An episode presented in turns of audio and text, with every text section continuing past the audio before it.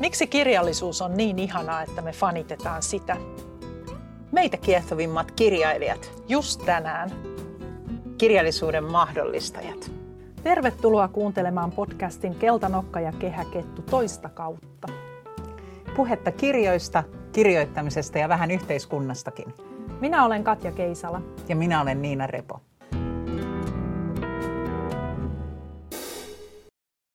Tämä on suuri fanitusjakso.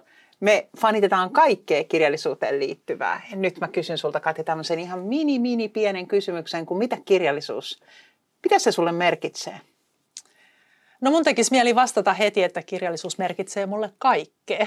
Eihän mä toki syö kirjoja, enkä mä nuku kirjan alla, mutta, mutta mun elämä, se miten mä elämän ymmärrän, se tulee kirjallisuudesta. Ja mä haen myöskin kirjallisuudesta ymmärrystä ja tulkintoa todellisuudesta ja lohtua ja suhteellisuuden tajua ja uusia ideoita ja, ja näkemyksiä myöskin siitä, että miten mun kannattaisi ehkä kirjoittaa.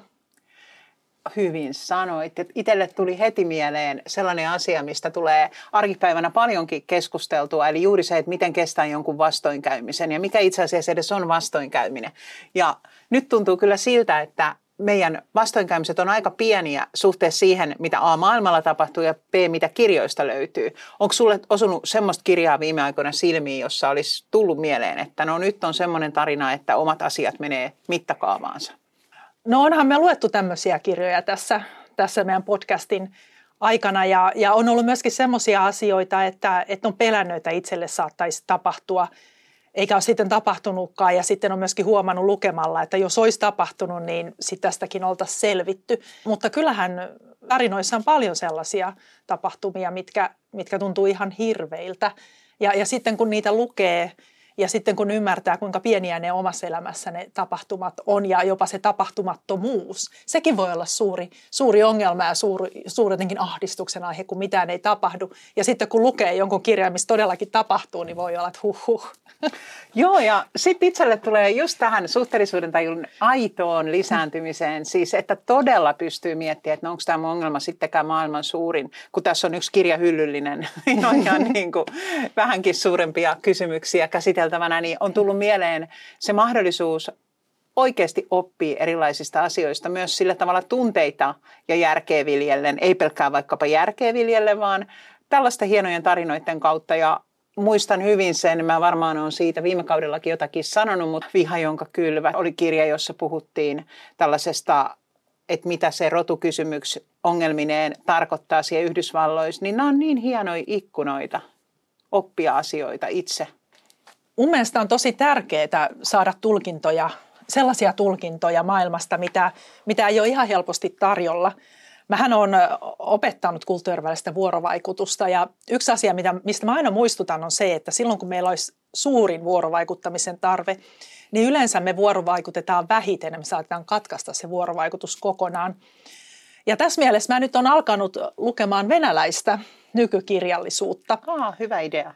Joo, mä ajattelin, että nyt voisi olla tarve, tarve lukea siitä, että miltä se Venäjän nykymeno näyttää Venäjältä käsin. Ja olen lukenut tosiaan Viktor Peleviniä. Mä mainitsinkin aikaisemmassa jaksossa tästä viides maailmanvaltakirjasta ja olen lukenut myöskin Generation P nimistä kirjaa. Mä oon tosi paljon nauttinut siitä, siitä semmoisesta älykkäästä yhteiskuntakritiikistä, mitä, mitä siinä tuodaan esiin. Ja sitten sit siitä, kun välillä tuntuu, että meillä esitetään venäläiset jotenkin yksinkertaisina ihmisinä, jotka ei ole ymmärtänyt, että mitä heidän maassaan tapahtuu. Niin kun lukee Peleviniä, niin huomaa, että kyllä he ovat ymmärtäneet. Niin. Joo, ja kyllä mä huomaan sellaisen ymmärryksen tarpeen, että hirveän nopeasti me ruvetaan ajattelemaan kenestä tahansa toisesta vähän kauempana olevasta ihmisryhmästä, että ne on tyhmiä, että eikö ne A tajua tai B, miksi, onko ne niin kuin raakoja, onko ne julmia, eikö ne, eikö ne tee mitään. Ja kun ei se todellisuus mun mielestä useinkaan ole sellainen, se on jotain aivan muuta. Ja jos me itse ymmärretään omat kahleemme täällä, niin onhan se nyt todella terveellistä ymmärtää, että niitä kahleita on muillakin ihmisillä muualla. Joo, ja musta tuntuu, että Pelevin ymmärtää myöskin meidän kahleemme paremmin. Että esimerkiksi tässä Generation Peace, niin tähän kertoo semmoisesta ajasta, kun Neuvostoliitto on hajonnut, hajonnut ja siellä aletaan kehittää länsimaisen mallin mukaista tämmöistä kuluttajuus, kuluttajuuteen perustuvaa yhteiskuntaa. P tarkoittaa pepsikolaa tässä, tässä, tässä otsikossa. Ja sitten siinä on esimerkiksi sellainen päähenkilö, joka, joka sanoo näin, että vaikka hän aina on vihannut useimpia neuvostovallan ilmentymiä, niin hän ei kuitenkaan tiedä, kannattaako vaihtaa pahan hallitsema imperiumi pahan hallitsemaan banaanitasavaltaan, johon banaanitkin tuodaan Suomesta. Kiva, kiva, kiva. Nyt kun sä tämän hienon ajatuksen tässä heitit ilmaan, että kannattaisi kurkistaa vähän vaikkapa itärajantaa tällä hetkellä, niin itse luin tuosta noin, mitä männyt näkevät, joka on Anna Soudakovan Suomessa asuvan tällaisen opettajan, jolla on kuitenkin juuria ja sukua siellä Venäjällä. Hänen teoksensa ja syntyihän siitä valtavasti ajatuksia siitä todellisuudesta, missä ihmiset on, siinä oli Stalinin vainot olleet tämän sumun päällä ja sieltä oli montakin ihmistä Stalin hu- hukannut jonnekin ja hukuttanut ja sitten oli tullut perhe siirtolaiseksi Suomeen ja siitä siirtolaisuustodellisuudesta. Mikään todellisuus, siis mikään vaihtoehto ei ollut helppo, kaikki oli kiinnostavia ja ne ihmiset oli musta hyvin tässä, mitä mä nyt näkevät teoksessa ainakin, hyvin kokonaisia, hyvin ihan rakastettavia. Joo, se, se oli ihana kirja ja tosiaan siinä, sitä kun luki, niin omat ongelmat näytti aika pieniltä. No sitten taas Pelevin Jurjas Generation Peace, hän siis kritisoi myöskin tätä kuluttajuuteen perustuvaa yhteiskuntaa. Jo, jo heti taka, takasivulla on tämmöinen, että kaikki tätä kirjaa lukiessa mahdollisesti mieleen tulevat ajatukset kuuluvat tekijänoikeuden piiriin. Niiden ajattelu ilman asian kuuluvaa lupaa on kielletty. Hei, no niin, no niin. Et ei, se, ei se ole tämä seuraava meille tulee lasku. Niin tulee, niin tulee. ja me ollaan aika paljon ajateltu kirjojen kanssa. Nyt on ajateltu, joo. Toivottavasti hän on kaikkein kallein. Voidaan heti lopettaa ajattelemasta.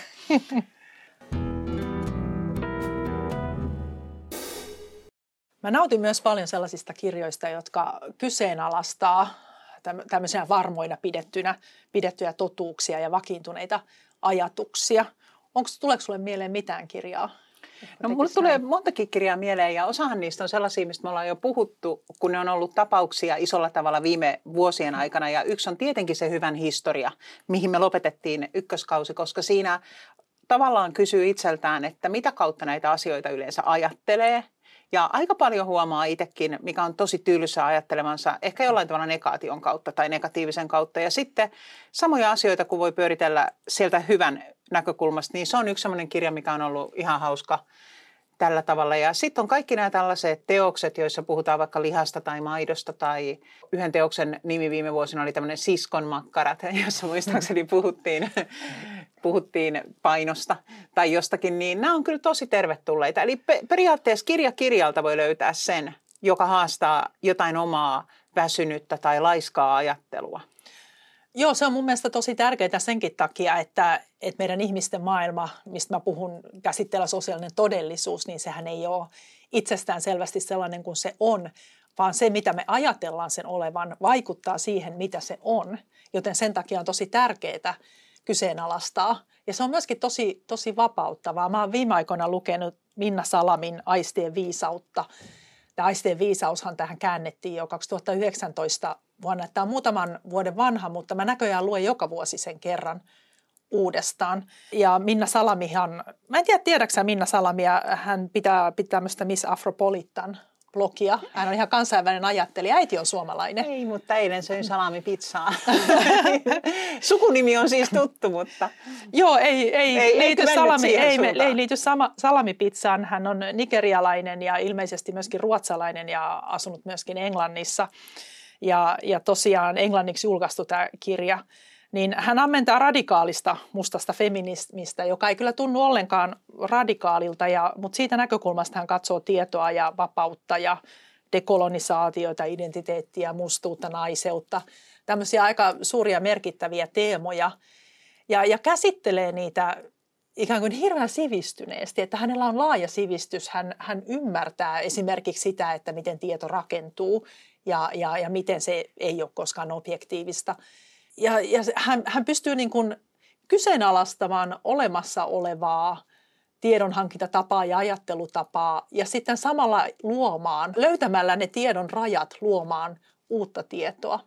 Ja kun mä luen hänen kirjoitustaan, mun tulee hirveän toiveikas olo, koska musta tuntuu, että vaikka, vaikka tällä hetkellä vaikuttaa sitä, siltä, että me ollaan jossain umpikujassa, että me ei pystytä muuttamaan enää mitään, niin ei me olla.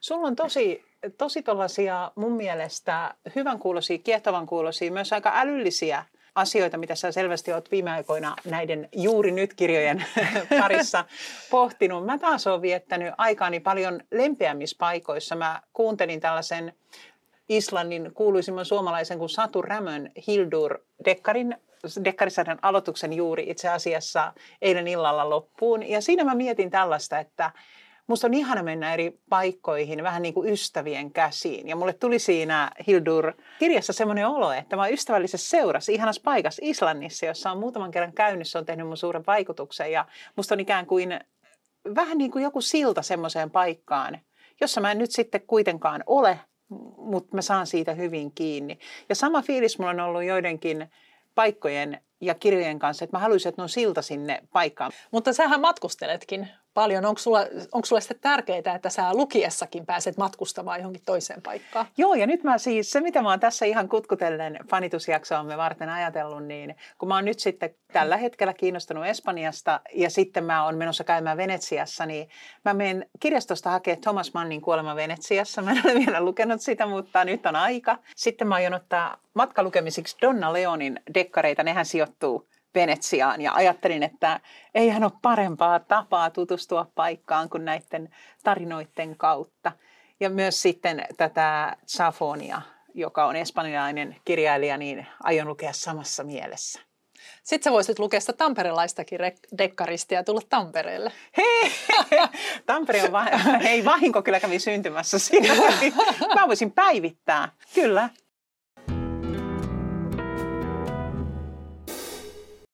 Mä olen nauttinut nyt viime aikoina paitsi, paitsi tämmöisistä älyllisimmistä ajatuksista, niin myöskin siitä, kuinka kirjallisuuden avulla voi löytää samaistumispintaa.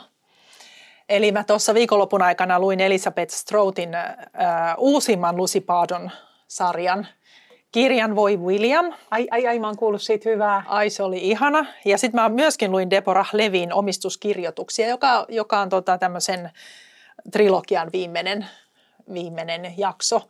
Ja, ja mä löysin sieltä semmoisia naiskertojia, minäkertojia, mikä mua erityisesti kiinnosti, koska mäkin kirjoitan minä-muodossa nytten taas.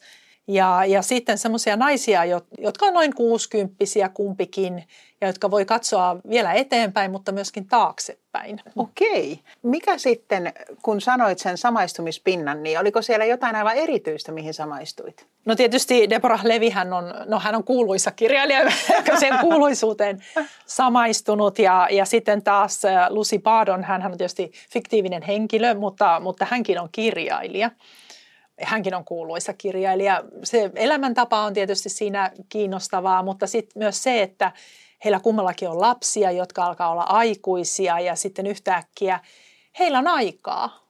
He, heillä on aikaa miettiä, että mitä sitä nyt tekisi ja, ja, ja miten, niihin, miten niiden aikuisten lasten kanssa eletään ilahduttavaa, mitä voi kirjoista löytää. Voi löytää jonkun aivan uuden tavan ajatella, mitä voisi olla jonkun selkeästi nuoremman sukupolven kirjailijan kirja, koska se ravistaisi pakolla meidät ajattelee uudella näkökulmalla, mutta nyt sitten aivan yhtä ihanaa lukea henkilöitä, joiden ajatukset ymmärtää tosi nopeasti, että Aa, meillä on jotakin yhteistä jaettua, tämä elämä.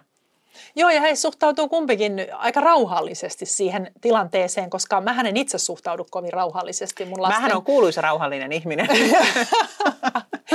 mä, mä taas on, on aika melankolinen tässä ollut ja saan itkukohtauksia, kun lapset lähtee kotoa, että nämä ei saanut, että, että nämä enemmän pohti rauhallisesti, että, että mitä tässä nyt on edessä ja miten tässä nyt kannattaa alkaa elämään.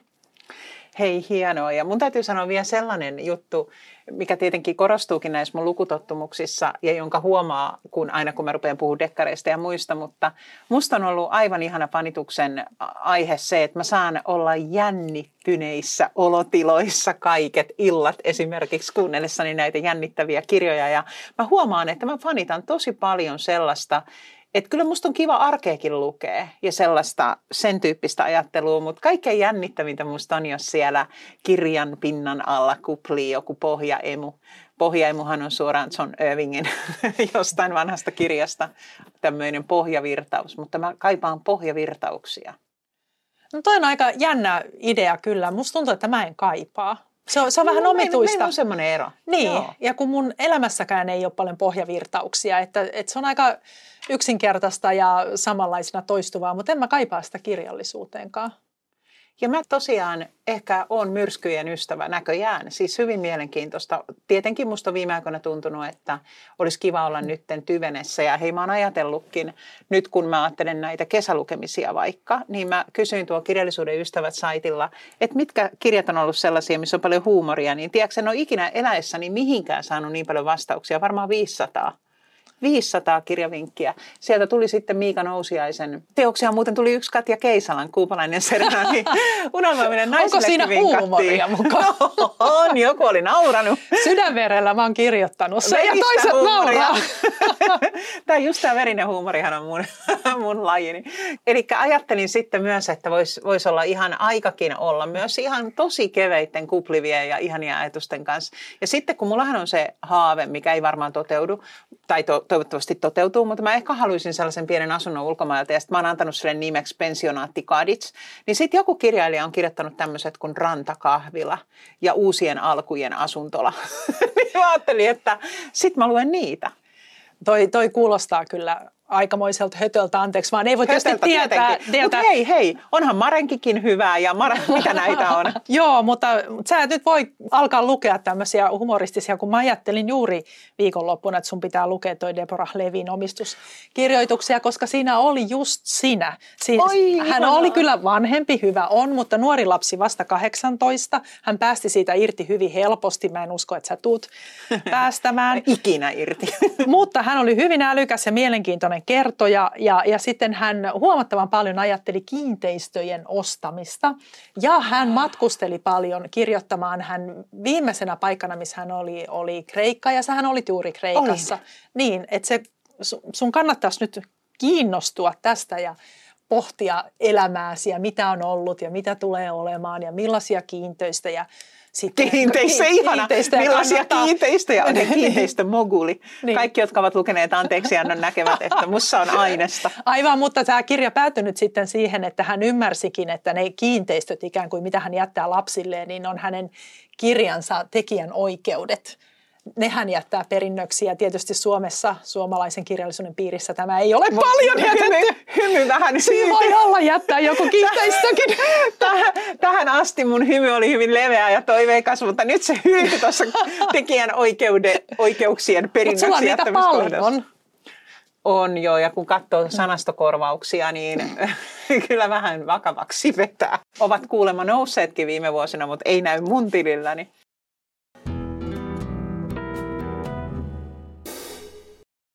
Onpa ihania kirjoja meillä lautasella. Ja nyt kun itse asiassa puhuttiin, mä sanoin sanan sanastokorvaus, niin olisiko meidän hetki mahdollista puhua itse asiassa tässä välissä jo näistä kirjallisuuden mahdollistajista? Eli- Lukijoista vai? Lukijoista, niin. Mitä? Onko fanitusjaksoon syytä pari sanaa sanoa lukijoista? Varmaan on syytä sanoa enemmänkin kuin pari sanaa. Lukijat, eihän me voida ilman lukijoita tehdä mitään. Ei voidakaan. Ja mun täytyy sanoa, että todella kiva. Paljon, me puhuttiin tällä kaudella myös somesta vähän niin kuin kiikun kaakun näkökulmasta, että onko se nyt hyvä vai huono, mutta näin kirjallisuuden kannalta somehan on mitä kivoin paikka. Siellä on valtavasti blokkaajia ja sitten Instagram-analyysejä kirjoista nykyään ja eihän voi olla suurempaa lahjaa kirjailijalle kuin lukija, joka vielä kirjoittaa näkyviin mielipiteensä kirjasta. Se on ollut yllätys ja, ja tuntuu, että some on se paikka, missä nykyään käydään kirjallisuuskeskustelua. mikä ihaninta, niin se tavoittaa myös nyt sitten kirjailijan. Voi olla, että sekin aika oli ihanaa, jos joku kirjailija sai paperi etanapostista jotakin palautetta, mutta se aika on ohi, niin nyt sitten tuntuu, että se on siirtynyt tuonne someen. Ja kyllä mä arvostan jokaista lukijaa ja onhan ne meille elintärkeitä. Mulla on nyt kysymys tätä koskien, koska mä en ole tiennyt, että mikä on etiketin mukaista, että jos mä osun, tai yleensä mä osun vaan kun joku lähettää mulle, että tuolla on nyt arvostelua sun kirjastoa blogissa ja sitten mä menen kattoo ja joo on kiva ja sitten siellä käydään keskustelua mun kirjasta, niin pitäisikö mun jotenkin kommentoida sitä vai ei? Pitäisikö mulla olla ihan niin kuin, että en olekaan tässä vai, vai pitäisikö mun tiedä tehtäväksi, että minä nyt luen tätä teidän keskustelua minun Mä kirjastani? luulen, että 95 prosenttisesti kannattaa ehkä olla vaan inkognita siellä, siellä pälyilemässä, mutta kyllä mä oon nyt viime aikoina, mä oon laittanut siellä Instagramin puolella kiitoksen sydämen tai jakanut sen jollain tavalla kuvakaappauksella ja kirjoittanut siihen, että kiitos tälle kommentoijalle ja ajatellut, että jos tämä nyt on etikettivirhe, niin tulipa tehtyä. On tuntunut siis hyvältä kiittää. Yhdessä keskustelussa, jonka mä luin äskettäin, kävi niin, että, että joku kiitteli mun kirjaa ja toinen sitten sanoi siihen perään, että tämä oli kyllä niin kielteinen kirja, että lopetin heti alkuunsa. Ja sitten mun teki mieli kirjoittaa heti, että että varmasti maailmasta löytyy sinullekin jotain hyvän olon kirjoja. Senkin niuho. Joo, riski, riski on kirjoittanut. Ai, eikö ollut sinun kirjasi? Voi, pyydän anteeksi. Ei kannata lukea seuraavaakaan. Niin, älä lue kirjoja. Kiitos. Kato, miten fanitus käänti tällaiseksi. Joksikun muuksi. Mutta näinhän se käy. Et, että saa kymmenen postia ja kaikki on kiittäviä ja sitten saa sen yhden, joka, joka ei olekaan, niin se on sitten se, joka jää mieleen. Niin ja kuulostaa muuten vähän siltä, että me fanitetaan vaan kivoja ja fanitamme teitä kaikkia. Sitten on kirjallisuus eh, mahdollista kustantajien ansiosta ja voidaan ihan lyhyesti sanoa, että on Suomessa hienot kustantajat. Meillä on ihanat kustantajat molemmilla, VSO, Ateena. Kiitos heille. Ja mulla on hirveän hyvät kokemukset nyt viime ajoilta. Tuntuu, että kustantaja on ollut niin monessa mukana ja monella tavalla pystynyt tukemaan sitä kirjoittamisprosessia, eikä vähiten sen ansiosta, että on ollut hyvä, hyvä kustannustoimittaja, jonka kanssa sitten käytännössä on sitä työtä tehty. No joo, Atena on tietysti aika pieni kustantamo, tosi nykyään Otavan, Otavan osa.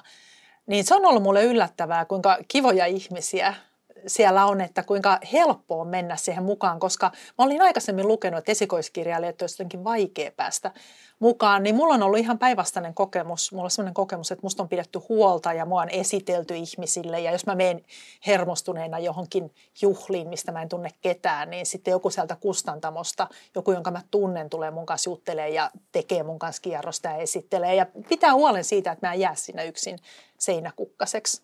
Kuulostaa tosi hyvältä. Ja myös se kirjallinen perhe, joka sitten muodostuu muista kirjoittajista ja kirjailijoista, niin kyllä mä vuosien varrella ihan siis tosi monta sellaista rakkaudellista tunnetta on kokenut muita kirjoittajia kohtaan. Siitä tulee siis vähän niin kuin varmaan lääkärillä on oma yhteisönsä ja sitten ratsastajilla toinen oma yhteisönsä ja näyttelijöillä on ollut myös semmoinen fanittamisen aihe. Tuntuu hyvältä kuulua siihen perheeseen, vaikka se vähän autoperhe onkin. Se on hauska perhe ja mäkin olen saanut ystäviä. Se on ollut tosi kivaa, mutta tässäkin mulla on sulle nyt kysymys, kun sulla on pitempi kokemus. Nimittäin joskus mut on esitelty jollekin ihmisille, jonka kirjan mä oon lukenut ja mä olen pitänyt siitä tosi paljon. Ja sitten mä olen sanonut heti, että mä luin sun kirja ja se oli tosi hieno ja mä rakastin sitä ja näin. Niin se, siitä hetkestä on aina tullut jotenkin outo. Ja sitten mä oon miettinyt, että eikö tämä ole tapana, eikö ole tapana kertoa, että on lukenut lukenut toisen kirjan. Sitten toisaalta jotkut ovat sanoneet, että anteeksi, en ole lukenut sinun kirjaasi, kun ovat tavanneet mut. Ja mä en sitten, ja ylipäätänsäkin kirjoista puhutaan tosi vähän näissä kirjailijoiden kekkereillä. Se on totta. Onkohan se vähän semmoinen vaikea aihe ja varsinkin kun eihän niitä ole sitten voinut lukea kuin muutaman, mahdollisesti ehtinyt lukeekaan vielä kovin montaa, niin ehkä se tulee jostain sellaisesta, että niistä ihan loputtomasti nimenomaan kirjoista puhuta. Mutta sitten puhutaan kaikesta muusta ja rahasta verran. Sehän on se semmoinen painajaismainen juttu, että joku naurokin, että usein kun on pidempään kirjailijat samassa pöydässä, niin puhe kääntyy rahaa. Ja kieltämättä myönnän, että se ei ole maailman kivoin aihe. Kun mä olen ollut jossain kirjailijoiden pöydissä, niin siellä on puhuttu kahdesta asiasta. Toinen on tosiaan raha ja toinen on häpeä. Mitä muuten siellä on hävetty? Tämä rupesikin taas Kaikkea. kiinnostaa.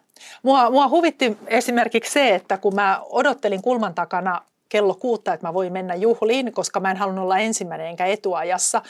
Ja sitten mä kuulin siellä, että, että jotkut oli kävely ympäri sitä korttelia ja toista oli kävely ympäri toista korttelia, koska kaikki olivat odottaneet vähän, vähän sillä niin kuin häpeisä, että kehtaa, kehtaa mennä ensimmäisenä juhliin. Mutta kyllä mä oon sen oppinut, että kirjailijat häpeä vähän kaikkea ja mä huomaan, että mäkin olen siihen kovasti taipuvainen.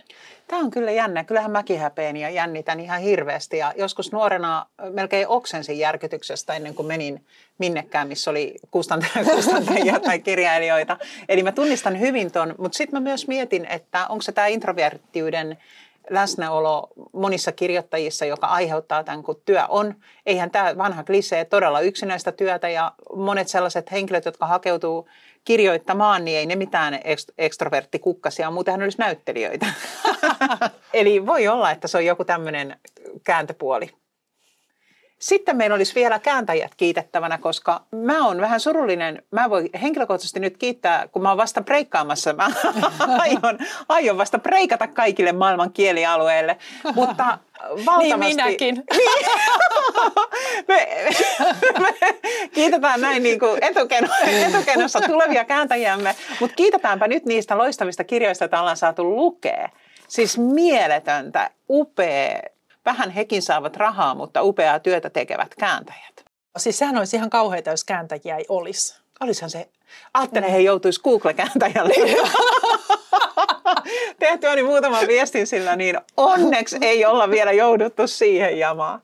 Kyllä mä aina, ja mä tykkään, kun mä puhunkin kirjoista, niin mainita kääntään esimerkiksi Elisabeth Strautin voi William oli kääntänyt Kristiina Rickman ja Deborah Levin omistuskirjoituksia Pauliina Vanhatalo. Mä en tunne, tunne kääntäjiä, eli nämä on mulle vaan nimiä.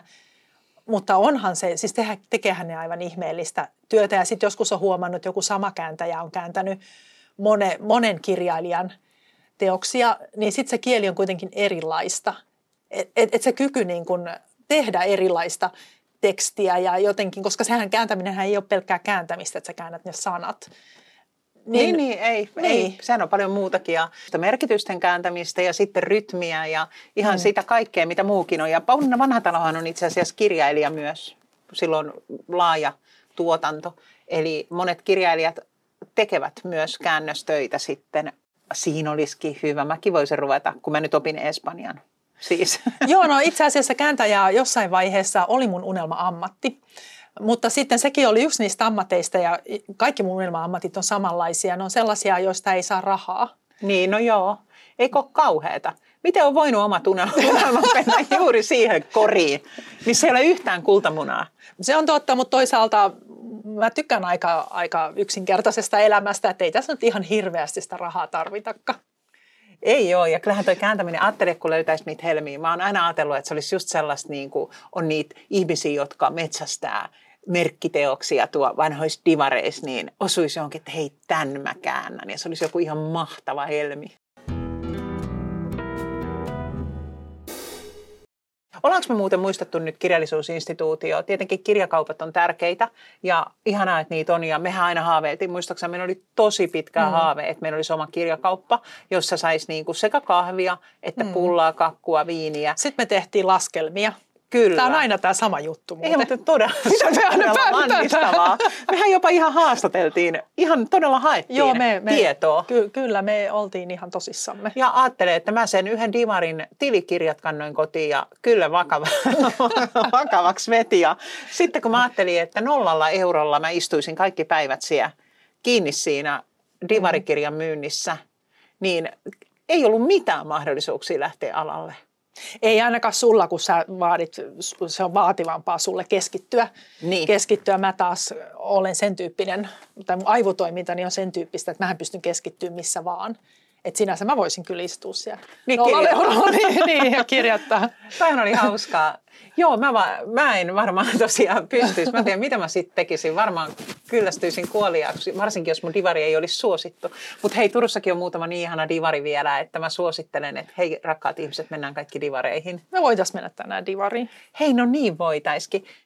Ja sitten se viimeinen näkökulma, minkä mä haluaisin, että me vielä käytäisiin nopeasti läpi, oli tämä, että kun me fanitetaan nyt kirja, kirjoja lukemalla, se onkin maailman ihanin lajisten kirjallisuuden mahdollistajia ihan kirjailijoinakin, paitsi myös lukijoina, niin sitten mitä se kirjoittaminen, mitä se sulle antaa nyt? Taas menisin sanoa kaiken, mutta eihän se voi kaikkea antaa. Siis se antaa mahdollisuuden pohtia asioita. Mähän olen eniten kiinnostunut ilmiöistä ja asioista, että mä en ole niinkään kiinnostunut ihmisistä, mutta sitten mä oon kiinnostunut niin siitä, että miten, miten erilaiset tilanteet ja asiat ilmenee niissä ihmisissä, mitä he tuntee, miten he tulkitsee maailmaa, niin kai mä kirjallisuuden tai kirjoittamalla mä pohdin erilaisia ilmiöitä ja myöskin käsittelen asioita, joita mun on ollut vaikea käsitellä muuten.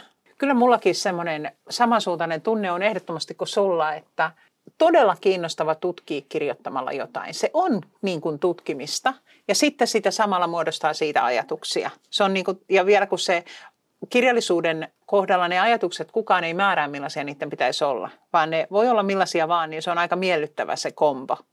Se on, se on, ja se on tosi ihanaa, että on joku päähenkilö, jolle voi laittaa jonkun ajatuksen, mikä, mikä on semmoinen, mitä ei ehkä itse jaa, ja myöskin semmoinen, mitä kukaan ei jaa. Että jos, jos semmoinen ihminen olisi oikeasti tässä ja sanoisi tämän ajatuksen, niin kaikki olisi, että voi mikä idiootti. Mutta sitten sä voit vaan kirjoittaa sen sinne kyllä, suuhun. Sinne, kyllä, ja sitten myös se, kun useimmiten jos on useampi henkilö siinä kirjassa, niin sehän on jonkinlainen lähtökohtakin, että ne ei ole samanlaisia, vaan ne on erilaisia.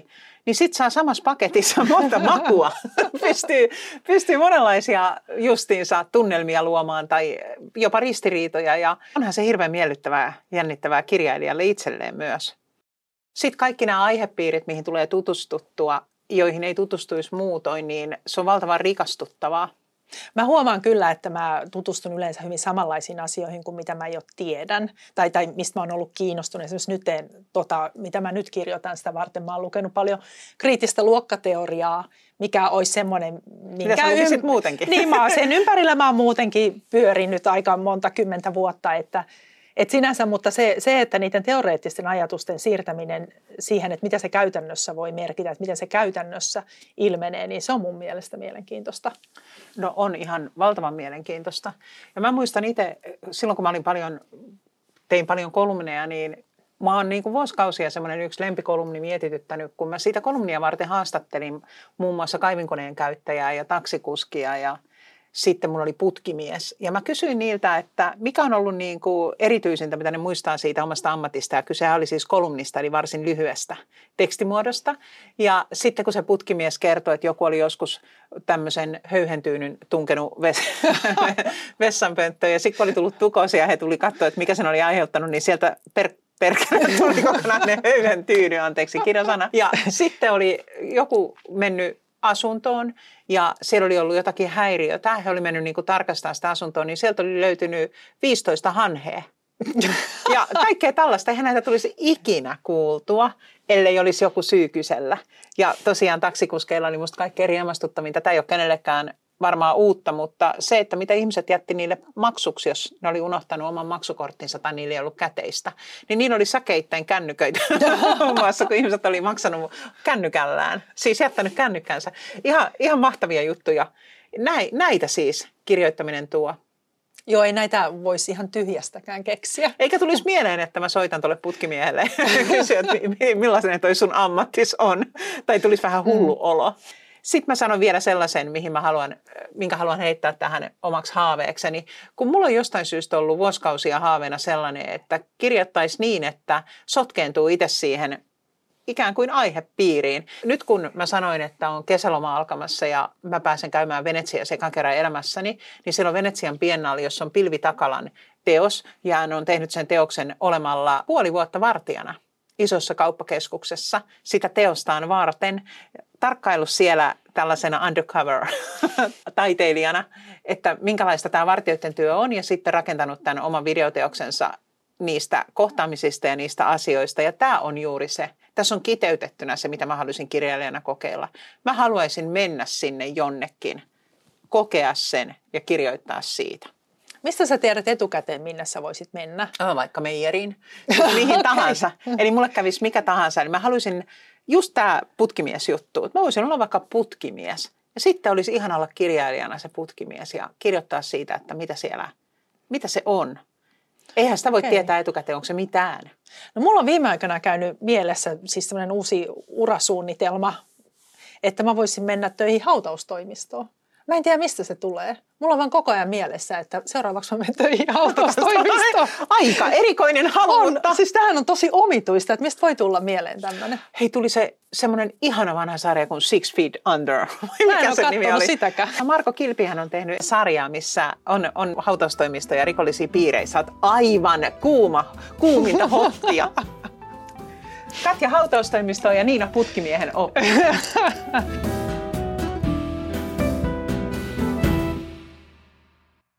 Tämä on TS-kirjan tuotantoa.